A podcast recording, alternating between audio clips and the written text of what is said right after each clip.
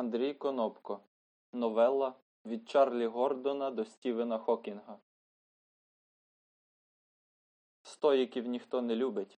Вони нікому не потрібні. А ні. Стоп. Їм ніхто не потрібен. Холодне тепло.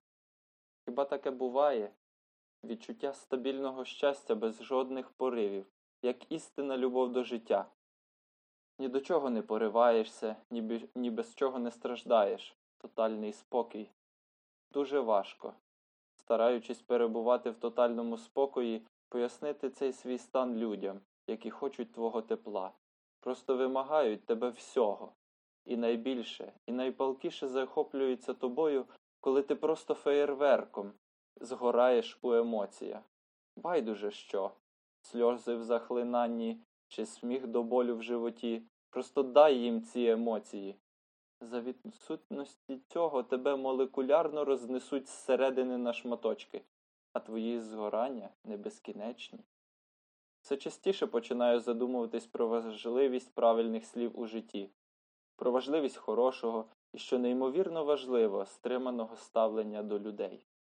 Починаючи спілкування із людиною, одразу оцінюється її вигляд, звички, манера говорити, якісь моральні принципи і, якщо ця мізерно мала і смішна поверхнева інформація нам імпонує, усе, ми попали.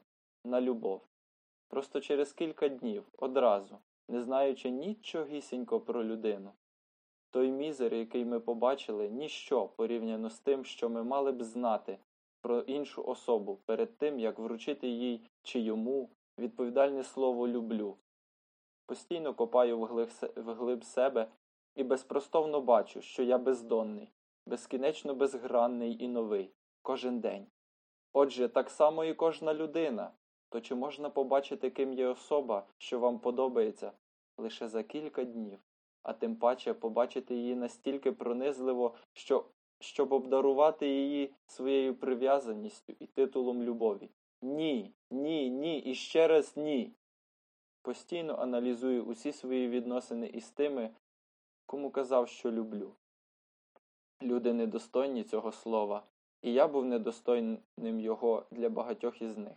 А річ лише в тім, що кожен раз, коли стосункам наставав кінець, моя, я гадаю, аналогічно їхня, віра в святість любові була кинута в черговий тартар.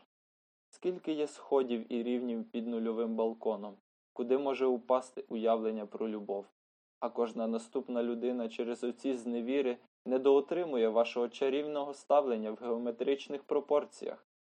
Відверто кажучи, власники розбитих сердець б'ють їх далі, але уже іншим людям.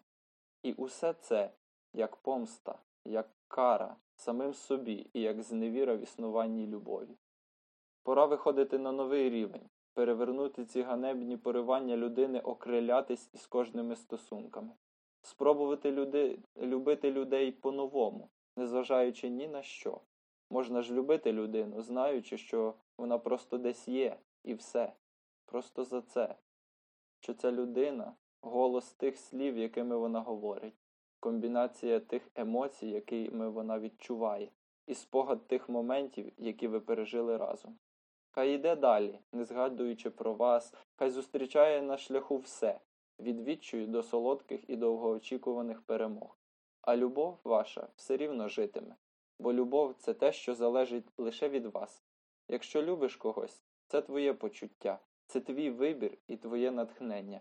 Кожна людина принесе у ваше життя щось нове, тому потрібно цінувати кожну особистість від Чарлі Гордона до Стівена Хокінга. Працюємо над обдумуванням своїх уявлень про любов, щоб усе життя не накопичувати розчарування. Постскриптум. Насправді будь-яка людина розіб'є вам серце.